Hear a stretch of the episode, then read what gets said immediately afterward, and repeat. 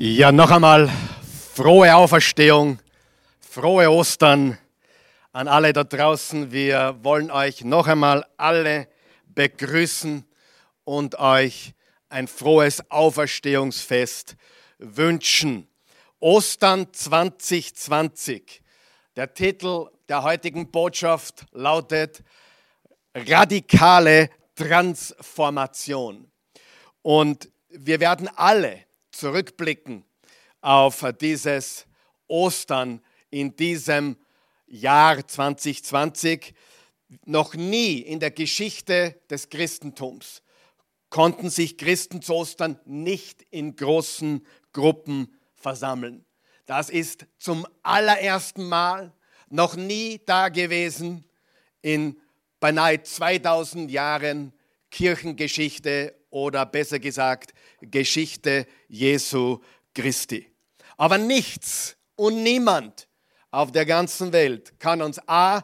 trennen von der Liebe Gottes und b. daran hindern oder uns davon abhalten, das größte historische Ereignis der gesamten Menschheitsgeschichte zu zelebrieren. Sieh, Ostern, das erste Ostern, die Auferstehung Christi, ist nicht nur ein historisches Ereignis, sondern es ist das größte, mit Abstand wichtigste Ereignis der Menschheitsgeschichte. Und das wollen wir zelebrieren, das wollen wir feiern. Und darum noch einmal meine Grüße an euch alle zu Hause, wo ihr versammelt seid, hoffentlich mit euren Familien heute Morgen oder wann immer ihr das zu einem späteren Zeitpunkt feiert mit uns und zuschaut. Hoffentlich nicht nur zuschaut, sondern partizipiert an dieser Celebration oder an dieser Feier, an diesem Osterfest. Die Auferstehung Jesu zeigt uns drei Dinge. Erstens, die Auferstehung Jesu Christi beweist, dass er Gott ist und dass er Gott war. Er war Gott, ist Gott, wird immer Gott sein. Und die Auferstehung des Sohnes Gottes, Jesu Christi, beweist, dass er Gott war und ist. Sieh, seine Auferstehung bestätigt seine Identität. Liebe Freunde, wäre Jesus nicht auferstanden, würden wir heute nicht feiern, wir hätten nichts zu feiern und wir würden nicht auf Jesus Christus blicken als jemand, der außergewöhnlich besonders war.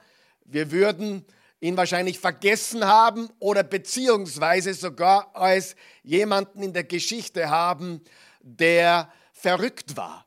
Weil Jesus hat behauptet, Gott zu sein. Du musst wissen, er ist nicht der Erste gewesen, der behauptet hat, Gott zu sein. Und er war auch nicht der Letzte, der behauptet hat, Gott zu sein. Viele haben behauptet, Gott zu sein. Es hat auch schon Menschen gegeben, die haben behauptet, Jesus zu sein oder der Christus zu sein. Aber was ist der Unterschied zwischen dem Jesus Christus, Jesus dem Messias und allen anderen, die je gelebt haben und solche Behauptungen gemacht haben? Er hat bewiesen, dass er Gott ist. Mit seiner Auferstehung hat er seine Identität ein für allemal bestätigt. Und darum können wir seinen Verheißungen vertrauen. Warum kannst du jemandem vertrauen? Weil das, was er oder sie sagt, auch eintrifft. Es gibt viele falsche Propheten in der heutigen Zeit. Die hat es auch immer schon gegeben, die behaupten, Gott hat gesprochen oder sie hätten ein Wort von Gott oder im schlimmsten Fall sogar, sie sind Gott oder haben ein Wort Gottes für die heutige Zeit. Aber viele der Dinge treffen nicht ein. Und die meisten dieser Prophezeiungen sind nicht eingetroffen. Aber Jesus Christus hat nicht nur alle Prophezeiungen, ohne Ausnahme alle Prophezeiungen über ihn erfüllt. Und jedes Wort, das er je behauptet hat, hat sich als wahr herauskristallisiert. Er ist und war Gott. Zweitens, die Auferstehung Jesu Christi beweist, dass es ein Leben nach dem Tod gibt. Das ist ein Beweis, ein Beleg dafür, es gibt ein Leben nach dem Tod. Viele Religionen raten. Sie haben keinen historischen Hintergrund. Egal, welche Religion du hernimmst. Und ich bin heute nicht da, um über andere Religionen herzuziehen. Das liegt mir ferne. Ich möchte lediglich sagen, es gibt nur eine Wahrheit. Sein Name ist Jesus und er hat es bewiesen, indem er auferstanden ist. Er hat gesagt im Johannes 14, Vers 6, ich bin der Weg, die Wahrheit und das Leben. Niemand kommt zum Vater außer durch mich. Entweder das ist wahr oder nicht. Wäre er nicht auferstanden, würden wir sagen, der Mann war verrückt. Er war geisteskrank oder ein Scharlatan, aber das ist nicht wahr. Er ist der gesagt hat, dass er ist der Sohn des lebendigen Gottes. Sonst hätten wir keine Gewissheit. Wir würden nur raten, so wie es viele Religionen und Kulte und Sekten tun. Aber wir brauchen nicht raten, denn die Auferstehung Jesu beweist, wer er ist und dass es ein Leben nach dem Tod gibt. Und das Dritte, Jesu Tod und Auferstehung zeigt uns, was wir tun sollen. Du und ich, ihr zu Hause und ich und die hier versammelt sind, die wenigen Menschen, die wir heute sind, um diesen Livestream durchzuführen. Was sollen wir tun mit der Tatsache, dass Jesus gestorben ist, begraben wurde und auferstanden ist? Jesu Tod und Auferstehung zeigt uns, was wir tun sollen, wenn das Leben auseinanderzubrechen scheint. Und in der heutigen ungewissen Zeit, für viele Menschen scheint das Leben wirklich auseinanderzubrechen. Ich habe mit Unternehmern gesprochen, die fast keine Hoffnung mehr haben, dass es wieder wird wie vorher. Ich habe mit Menschen gesprochen, die wirklich Sorge haben und Angst haben um die Zukunft. Und die Zukunft ist ungewiss. Aber jetzt hör mir ganz gut zu. Wenn du Jesus kennst, dann ist deine Vergangenheit ausradiert, deine Gegenwart mit Sinn und Absicht und Zweck erfüllt und deine Zukunft für immer in sicheren Händen, abgesichert durch die Verheißungen Jesu.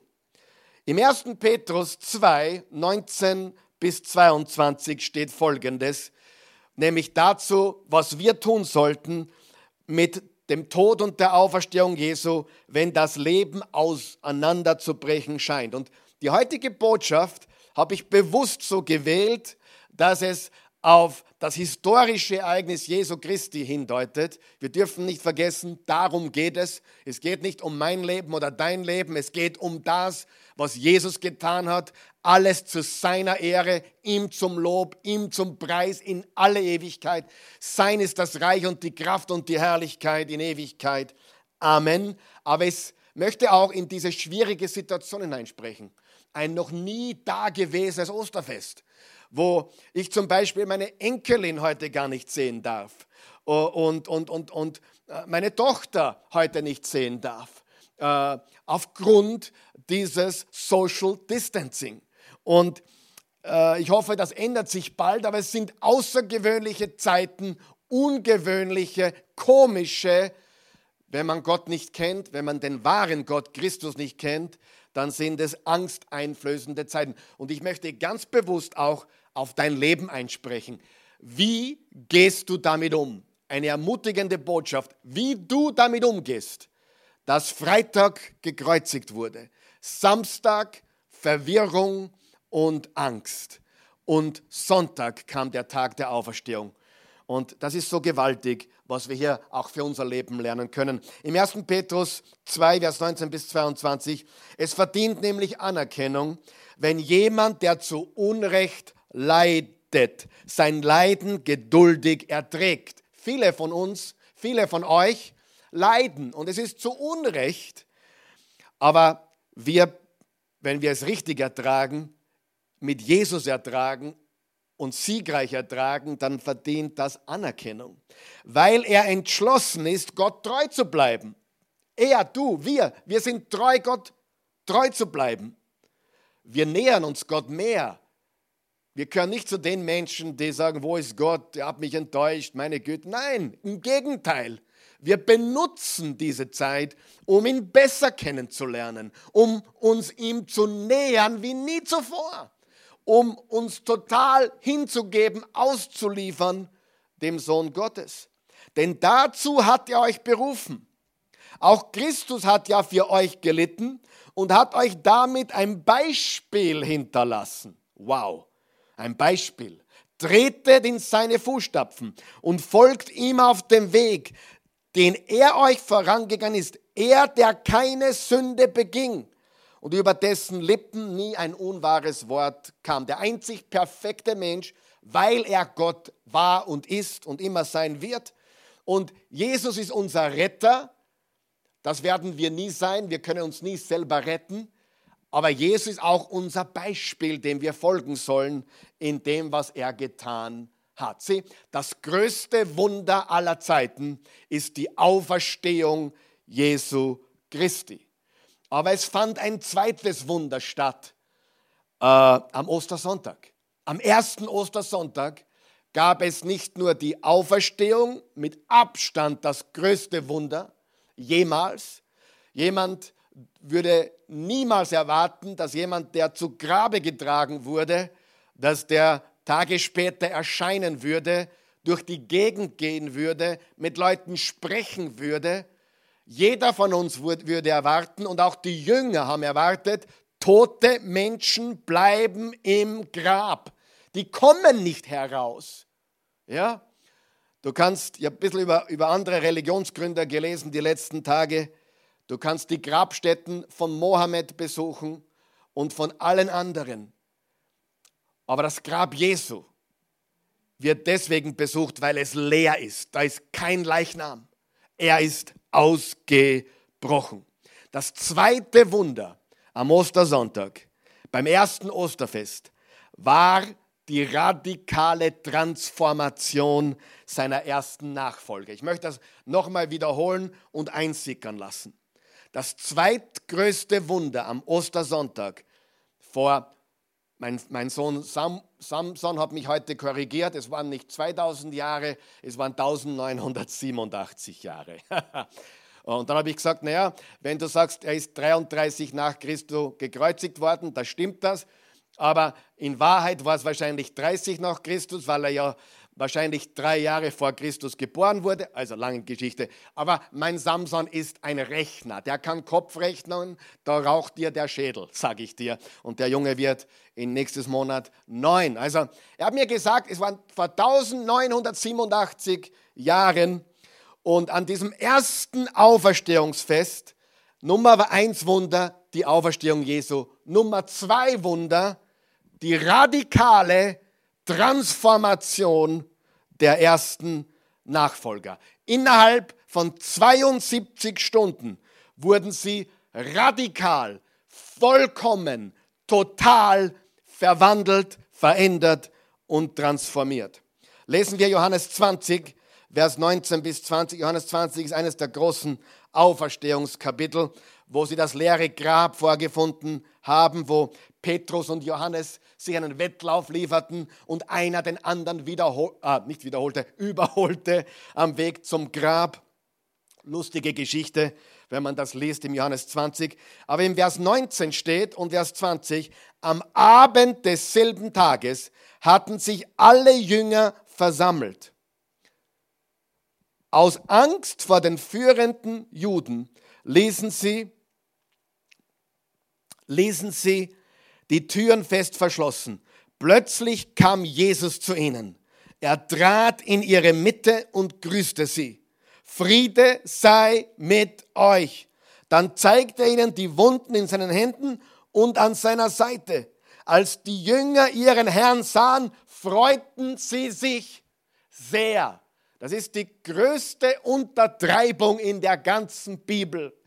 Ich glaube, die waren aus dem Häuschen. Ein paar Verse vorher steht, haben sich eingeschlossen. Sie waren quasi in Quarantäne. Sie haben sich eingeschlossen. Sie haben Social Distancing praktiziert. Ja? Sie waren in ihrem Zimmer zusammen. Warum haben sie Angst gehabt? Vielleicht haben sie geglaubt, dass sie die Nächsten sind. Jetzt haben sie den Meister Und jetzt holen sie seine Jünger. Warum hat Petrus dreimal gesagt, ich kenne ihn nicht? Stell dir vor, der berühmteste Jünger Jesu hat gesagt, dreimal hat er gesagt, ich kenne ihn nicht. Wovon redet ihr? Und dann hat der Hahn gekräht und Petrus weinte bitterlich. Er war fertig. Ihr Leben brach auseinander, könnte man sagen. Sie hatten viele Gründe, Angst zu haben. Aber vielleicht auch deswegen, weil ihr Traum von einem Reich zusammengebrochen ist. Sie träumten vom Reich Gottes, nur sie stellten sich das anders vor, dass Jesus jetzt die Herrschaft auf Erden über das römische Reich übernehmen würde. Sie hatten eine ganz andere Idee, obwohl ihnen Jesus immer wieder gesagt hat, was passieren würde, haben sie es nicht verstanden. Und an diesem Tag erfuhren sie eine radikale Transformation. Sie, nachdem Jesus hingerichtet wurde, erlebten die Jünger eine Schiffsladung, eine Menge von negativen Emotionen. Traum vom Reich, wie gesagt. Sie waren niedergeschlagen, sie waren enttäuscht, sie waren besiegt, sie fühlten sich demoralisiert, depressiv, desillusioniert. Setz dich einmal oder versetz dich einmal hinein in diese Jünger. Aber jetzt an diesem dritten Tage sind sie voller Freude. Und hört mir ganz gut zu. Sie sind voller Freude und haben keine Angst mehr vor nichts und niemanden. Warum? Sie haben den auferstandenen Herrn gesehen. Noch einmal, wenige Stunden waren sie ängstlich. Wenige Stunden, wenige Minuten vorher waren sie ängstlich, zerstört, demoralisiert, Zukunft keine Hoffnung.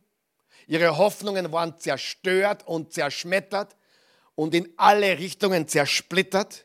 Und plötzlich haben sie den auferstandenen Christus gesehen.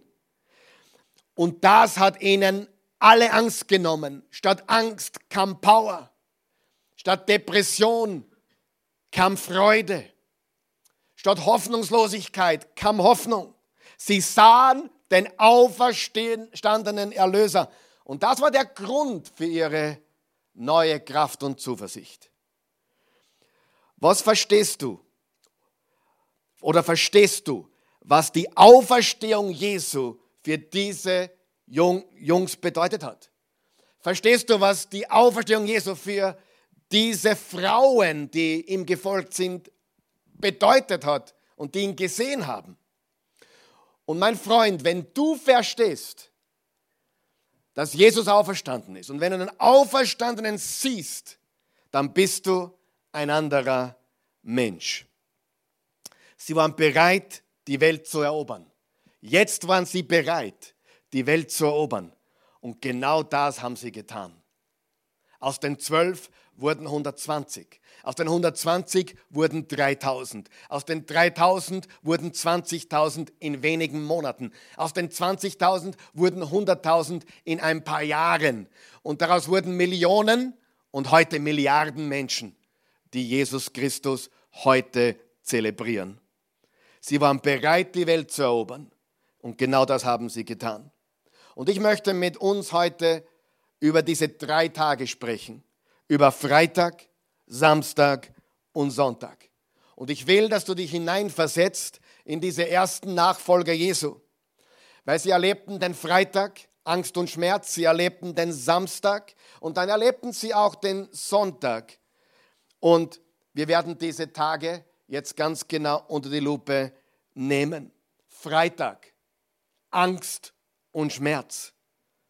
Stell dir vor, was diese Jungs erlebt haben. Jetzt haben sie ihren Meister und ihre ganze Hoffnung, für den sie alles verlassen haben, haben sie jetzt plötzlich festgenommen. Was machst du in Tagen von Angst und Schmerz? Was hat Jesus getan in den letzten Stunden, bevor er gefangen genommen wurde? Er hat erstens sich mit den richtigen und wichtigsten Menschen in seinem Leben umgeben. Auch du solltest das tun. Es ist zwar etwas schwierig jetzt im Moment in dieser Social Distancing Zeit, aber wir haben Technologie und wir haben hoffentlich die Familie zusammen. Wenn nicht, haben wir Technologie. Wir können miteinander in Verbindung sein und sogar sehen über die Technologie. Aber umgib dich mit den wichtigsten und mit den richtigen Menschen in deinem Leben. Jesus hat das getan. Beim letzten Abendmahl mit den 12 und dann im Garten von Gethsemane. Er hat sich in den letzten dunklen Stunden vor der Festnahme umgeben mit den richtigen und wichtigsten Menschen in seinem Leben. Matthäus 26. Jesus kam nun mit seinen Jüngern an eine Stelle am Ölberg, die Gethsemane genannt wird. Das war ein Lieblingsort, da waren sie oft. Dort sagte er zu ihnen: Setzt euch hier und wartet, ich gehe noch ein Stück weiter, um zu beten. Petrus jedoch und die beiden Söhne des Zebedäus nahm er mit. Traurigkeit und Angst wollten ihn überwältigen. Und er sagte zu ihnen: Meine Seele ist zu Tode betrübt. Bleibt hier und wacht mit mir. Er selbst ging noch ein paar Schritte weiter, warf sich zu Boden mit dem Gesicht zur Erde und betete: Mein Vater, wenn es möglich ist, lass diesen bitteren Kelch an mir vorübergehen, aber nicht wie ich will, sondern wie du willst. Mit wem hat Jesus die finstere Zeit vor seiner Festnahme am Freitag verbracht, am Vorabend und am Freitag? Mit den wichtigsten Menschen in seinem Leben, mit den richtigen Menschen, für ihn richtigen Menschen in seinem Leben. Hey, wenn Jesus das brauchte, brauche ich es auch und du sicher auch. Das Zweite, was er getan hat: Er hat das Angesicht seines Vaters gesucht. Er war nicht nur umgeben mit den richtigen und wichtigsten Menschen in seinem Leben. Er hat das Angesicht seines Vaters gesucht.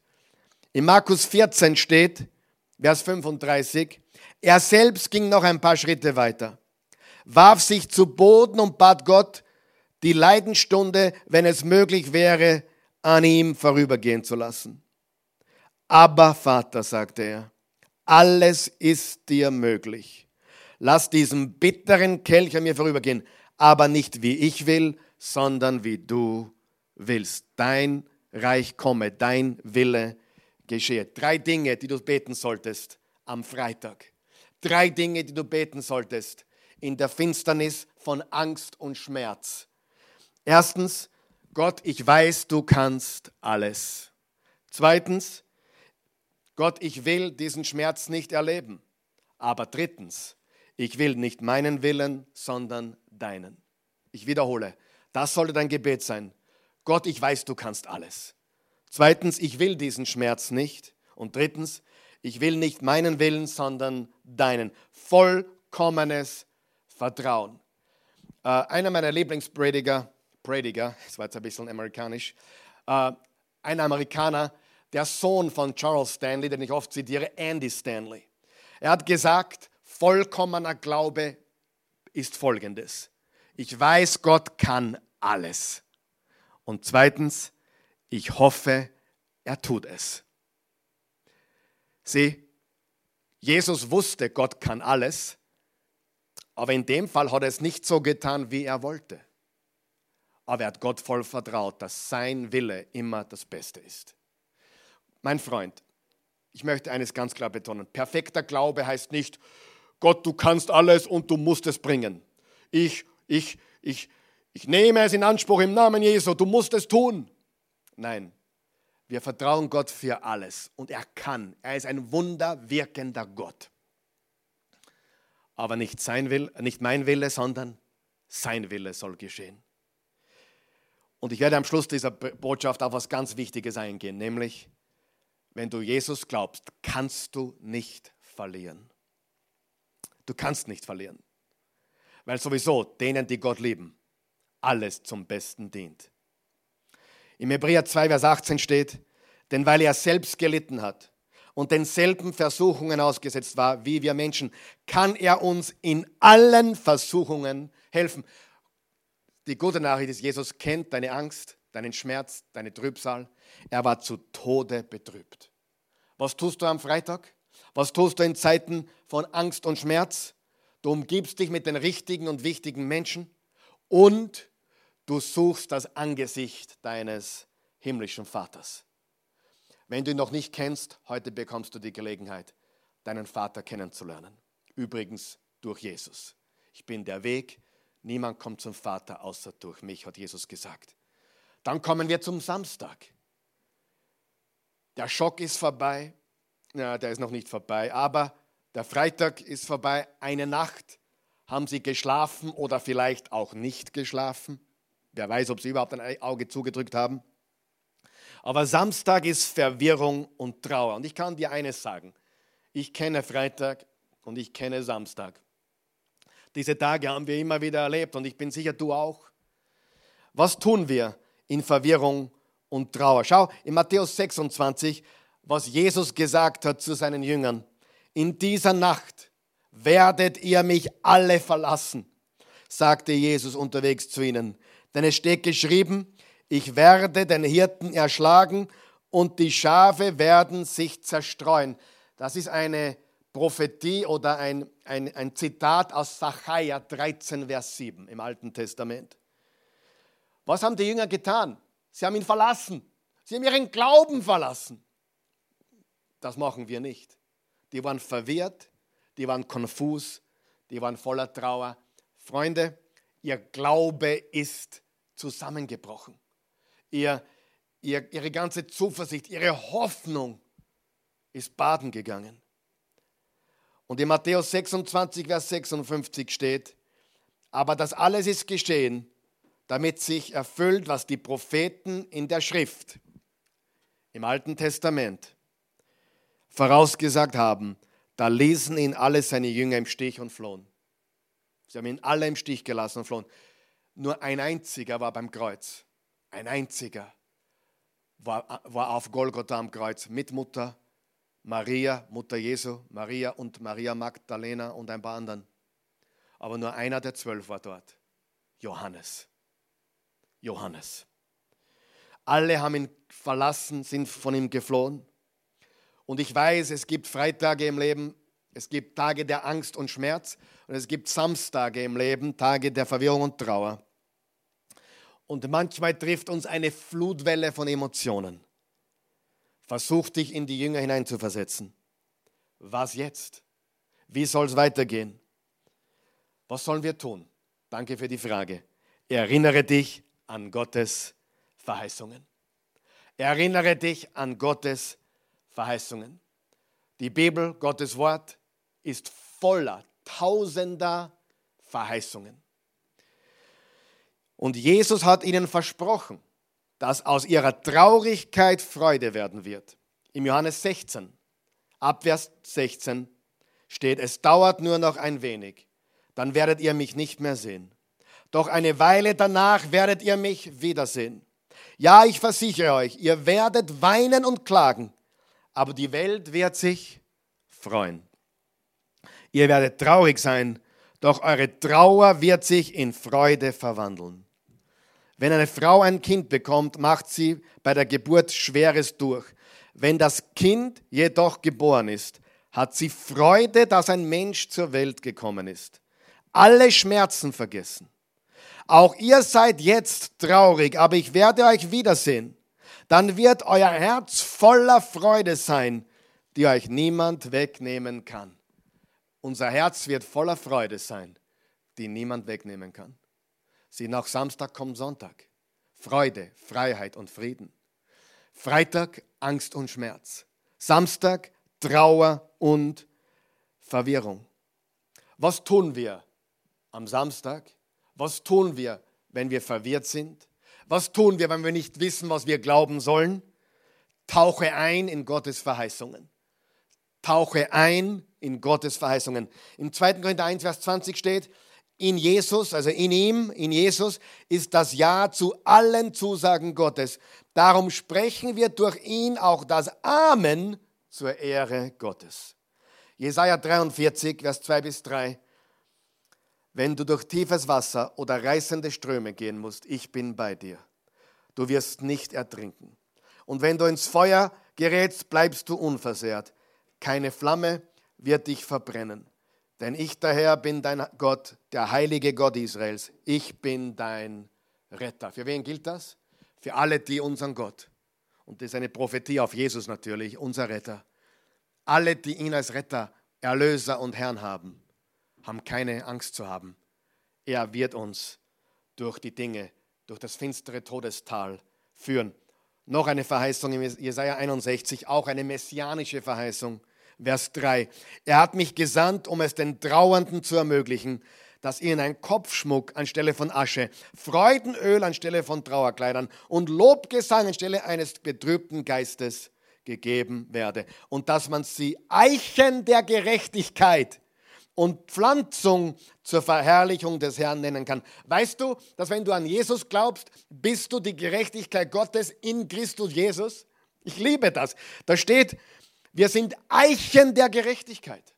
Oh, weil wir so gut und gerecht sind? No way. Nein, weil er uns Gerechtigkeit geschenkt hat.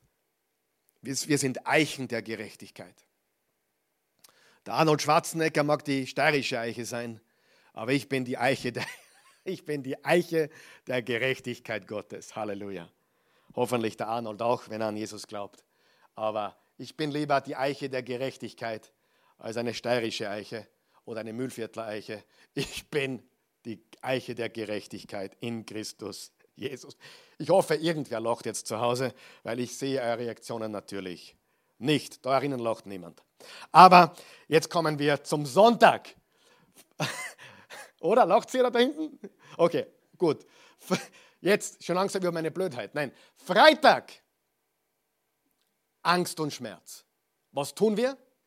Die richtigen und wichtigsten Menschen in unserem Leben umgeben wir uns. Und wir suchen Gottes Angesicht. Was tun wir am Samstag? Bei Verwirrung und Trauer. Wir erinnern uns an Gottes Verheißungen. Wir tauchen ein in die Verheißungen Gottes. Und dann kommt Sonntag. Sonntag, noch vor Aufgang der Sonne, ist Jesus auferstanden. Freiheit und Freude und Friede. Was lernen wir daraus? Verlass dich voll und ganz auf die Allmacht Jesu Christi. Du hast richtig gehört. Jesus ist Gott. Er ist allmächtig. Johannes 11, Vers 25 und 26. Da sagte Jesus, ich bin die Auferstehung und das Leben. Wer an mich glaubt, nicht wer an Buddha glaubt, nicht wer an Mohammed glaubt, nicht wer an Allah glaubt, nicht wer an irgendeinen Konfuzius oder Gründer von Religionen glaubt, nicht wer an sich selbst glaubt. Hashtag glaub an dich. Nein! Ich glaube an mich, weil Jesus mein Herr ist und er an mich glaubt. Aber in mir selber bin ich niemand. Durch ihn bin ich alles. Durch die Gnade Gottes bin ich, wer ich bin. Wer an mich glaubt, wird leben. Und auch wenn er stirbt, sie einer von uns ist der Nächste. Du, ich weiß es nicht, wer der Nächste ist. 100%. Einer von uns ist der Nächste. Aber weißt du was? Der Tod hat keine Macht über dich oder mich, wenn du an Christus glaubst. Und wer lebt und an mich glaubt, wird niemals sterben. Glaubst du das? Hat Jesus gesagt. Und in Epheser 1, Vers 19 steht, Vers 20, ich bete, dass ihr erkennen könnt, wie übermächtig groß seine Kraft ist, mit der er in uns, die wir an ihn glauben, wirkt. Es ist dieselbe gewaltige Kraft, die auch Christus von den Toten auferweckt und ihm den Ehrenplatz an Gottes rechter Seite im Himmel gegeben hat.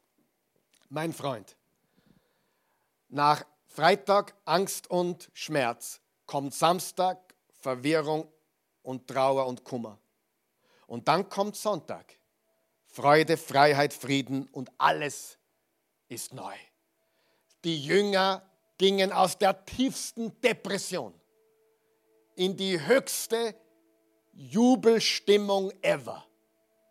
Sie freuten sich, sie lobten, sie eroberten die Welt, weil sie dem auferstandenen Christus begegnet sind.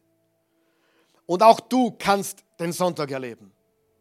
In diesem Leben, in dem du eine Auferstehung hast in deinem Glauben, eine Auferstehung in deiner Beziehung zu Gott und im Leben nach dem Tod, weil du die Auferstehung durch Christus hast, wirst du ewig leben. Paulus hat gesagt, abwesend zu sein vom Körper heißt gegenwärtig zu sein bei meinem Herrn. Und er hat gesagt zu den Korinthern, Abwesenheit von diesem Leib ist gegenwärtig zu sein bei meinem Herrn und Erlöser. Wir wandeln im Glauben, nicht im Schauen. Und ich habe gesagt, ich will am Ende noch etwas was Wichtiges betonen. Nämlich, wir können nur gewinnen. Hier ist die gute Nachricht. Wenn du ein gläubiger Christ bist, wenn du ein Nachfolger Jesu bist, wenn Jesus dein Leben hat und du sein Leben, dann kannst du nur gewinnen. So oder so, wie es ausgeht. Jesus wollte raus aus dem Kelch. Aber Gott hat gesagt, nein, ich habe einen anderen Plan. Und das war der bessere Plan. Das Gleiche gilt für dich. Du kannst nur gewinnen. Ich kann nur gewinnen. Wir können nur gewinnen. Ich habe gestern mit einem unserer Oase-Leute telefoniert, dem Markus. Und Markus hat seine geliebte Frau in diesem Monat, genau vor einem Jahr, verloren. Und wir haben darüber geredet, dass wir als Nachfolger Jesu nur gewinnen können. Jemand fragte mich vor ein paar Wochen, wird Gott mich 100% heilen? Wird Gott 100% mich hier auf der Erde heilen? Wird Gott mich zu 100% heilen? Das war die Frage. Ich habe gesagt, ja, 100%. Wenn nicht hier auf der Erde, dann drüben. Du musst eines verstehen. Als Christ kannst du nicht verlieren. Ich möchte da noch kurz parken, das ist ganz wichtig. Paulus hat gesagt, wenn ich noch lebe hier, dann ist es für euch gut. Wenn ich aber sterbe, ist es für mich noch besser. Sieh, als Nachfolger Jesu feierst du ein Fest hier und wenn nicht hier, dann dort. Aber es wird ein Fest. Ha, als gläubige Jesus-Nachfolger unmöglich, dass wir verlieren können. Es ist alles ein Gewinn. Denen, die Gott leben, dient alles zum Besten. Heilt Gott immer? Ja. Aber nicht immer hier. Manchmal erleben wir erst die vollkommene Freude, die wir sowieso erst drüben erleben werden, erst später. Gott heilt immer. Gott befreit immer denen, die glauben. Manchmal auf dieser Seite, oft auf dieser Seite. Gott tut Wunder, er kann Wunder. Aber manchmal erst auf der anderen Seite. Das verstehen wir oft nicht, weil wir mit unserem Erbsenhirn, ich zum Beispiel, nicht begreifen können, wie Gott wirkt. Aber das ist vielleicht eines der wichtigsten Dinge für heute. Wegen der Auferstehung Jesu kannst du nicht verlieren. Das Beste kommt erst. Und nichts und niemand kann uns von der Liebe Gottes trennen. Römer 8, Vers 37 bis 39. Nichts! Wenn du Jesus nicht kennst, kannst du nur verlieren. Du kannst nur verlieren. Alles, was du hier anhäufst, alles, was du hier vollbringst, dein Lebenswerk, dein Business, dein Geld, deine körperliche Fitness, egal wie fit du bist, das vergeht. Du kannst nur verlieren. Es wird aus dem Sixpack wird ein One-Pack.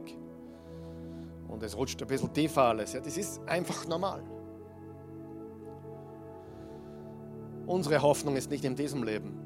Unsere Hoffnung ist im ewigen Leben. Und trotzdem können wir voller Freude und Frieden und Zuversicht und Hoffnung und Glauben hier auf der Erde sein. Bete Gott, dass er dich hier auf der Erde heilt. Und hoffe, dass er es tut. Aber sei von einem 100%ig überzeugt. Sein Wille ist das Beste. Und es gibt ein Fest. Da oder dort. Als Christ kannst du nicht verlieren. Als Ungläubiger oder als jemand, der es ablehnt, kannst du nur verlieren. Was bedeutet das alles? Tod, der Tod ist nicht das Ende der Geschichte. Das sagt uns Jesus. Und wenn du jetzt zuschaust oder zuhörst, und du willst diesen auferstandenen Christus in dein Leben einladen. Du sagst, ich will dieses Leben. Ich will nie wieder verlieren. Ich will immer gewinnen können, weil egal was passiert, ich bin ein Gewinner und das Beste liegt vor mir. Was musst du tun? Ich gebe dir 2 Verse. Tun kannst du gar nichts. Das ist schon erledigt, das ist vollbracht. Johannes 3, Vers 16. Denn Gott hat der Welt seine Liebe dadurch gezeigt, dass es einen einzigen Sohn für sie hergab, damit jeder, der an ihn glaubt, das ewige Leben hat und nicht verloren geht. Sieh, Karfreitag, tiefe Depression. Samstag, noch tiefer wahrscheinlich. Sonntag, höchster Jubel ever. Und wer an das glaubt, dass dieser Christus, der Sohn Gottes, Jesus, gestorben ist, begraben wurde und dann aus dem Grab lebendig ausgebrochen ist. Wer das glaubt und bekennt mit seinem Mund, dass Jesus der Herr ist, hat ewiges Leben. Römer 10, Vers 9, wenn du das mit deinem Mund bekennst, Jesus ist der Herr, und mit dem Herzen glaubst, dass Gott ihn von den Toten auferweckt hat, wirst du gerettet. Mach das bitte jetzt mit mir. Guter Gott, bete mit mir. Guter Gott, guter Gott. Ich komme zu dir. Ich bin ein Sünder. Ich brauche dich, Jesus, als Retter. Vergib mir. Mach mich neu. Ich kehre um. Von der Welt zu dir. Jetzt. Ich lasse mein altes Leben hinter mir und folge dir. Ich gebe dir mein Leben, ich empfange deins. In Jesu Namen. Halleluja. Wenn du das gebetet hast, bist du ein Kind geworden, ein Kind Gottes, eine Tochter Gottes, ein Sohn Gottes. Und niemand kann dir das nehmen. Und du kannst nie wieder verlieren. Du wirst das Fußballspiel verlieren vielleicht. Du wirst Dinge im Leben verlieren. Aber für einen Christen, einen Nachfolger Jesu, ist alles, was kommt, besser, als du dir jemals vorstellen kannst. Seht, die Antwort sind nicht Prinzipien, sondern eine Person. Was mich oft fast kränkt, kränken tut mich nichts, aber wenn Menschen mir zuhören, um sich Prinzipien fürs Leben rauszupicken, das schmerzt meinem Herzen. Es geht nicht um Prinzipien, es geht um eine Person. Und die Person ist Gott, sie ist Jesus. Halleluja. Wir werden jetzt noch ein Lied singen und dann komme ich noch mal kurz zurück für ein paar abschließenden Worten.